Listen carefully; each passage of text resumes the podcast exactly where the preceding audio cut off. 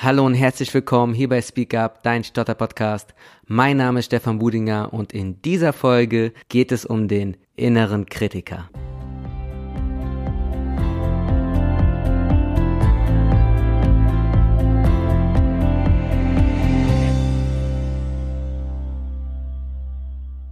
Ja, herzlich willkommen.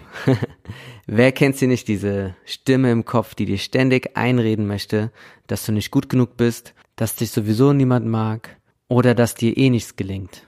Darf ich vorstellen, das ist dein innerer Kritiker. Ja, jeder von uns hat solch eine kritische Stimme in sich. Sie sagt uns, wie wir unser Leben zu leben haben und beeinflusst, wie wir uns fühlen und wie wir uns verhalten.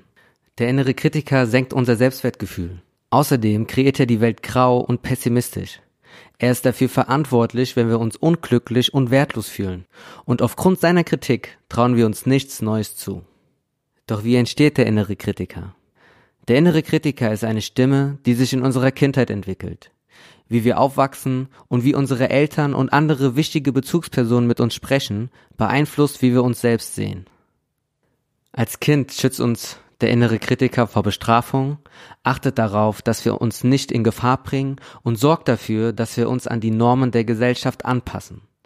Das ist zwar gut und ist notwendig, aber wenn wir älter werden, haben wir diese kritischen Gedanken und Haltungen stark verinnerlicht. Wir haben die Aussagen der anderen in unser Selbstbild aufgenommen. Ich kann dazu eine Geschichte erzählen. Ähm, vor einigen Jahren habe ich mit mir noch extrem unfreundlich gesprochen. Jedes Mal, wenn ich einen Stottermoment hatte und ähm, ich hatte oft Stottermomente und auch Momente beziehungsweise Blockaden, die ich nicht lösen konnte. Ne? Also dass die Sprechtechnik hat nicht funktioniert, ich war zu nervös, ich hatte das alles nicht unter Kontrolle.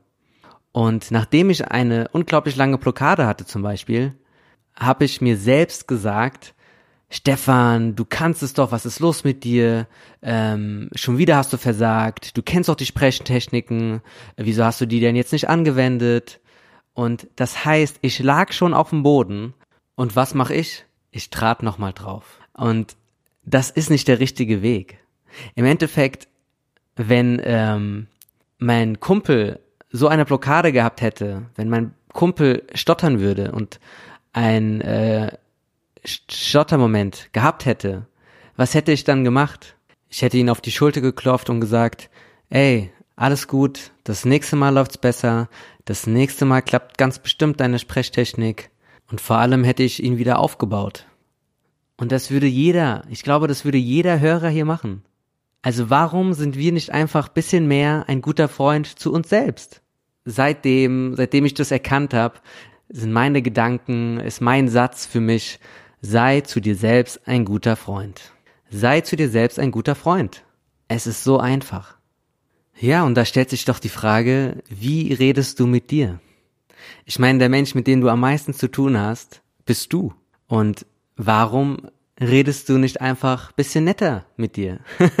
ein bisschen liebevoller und ein bisschen freundlicher. Aber wichtig ist erstmal zu erkennen, dass du solche kritischen Sätze zu dir sagst. Um solche Sätze zu erkennen, könnte man zum Beispiel einfach mal aufschreiben für einen Tag, welche Sätze du zu dir selbst sagst.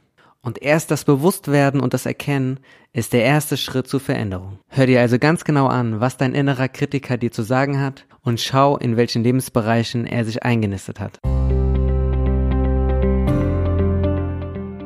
Ja, das war's schon wieder von dieser Folge. Ich hoffe, die Folge hat dir gefallen und ich würde mich freuen, wenn ich dich nächste Woche wieder begrüßen darf. Bis dahin, eine schöne Woche noch und bis dann.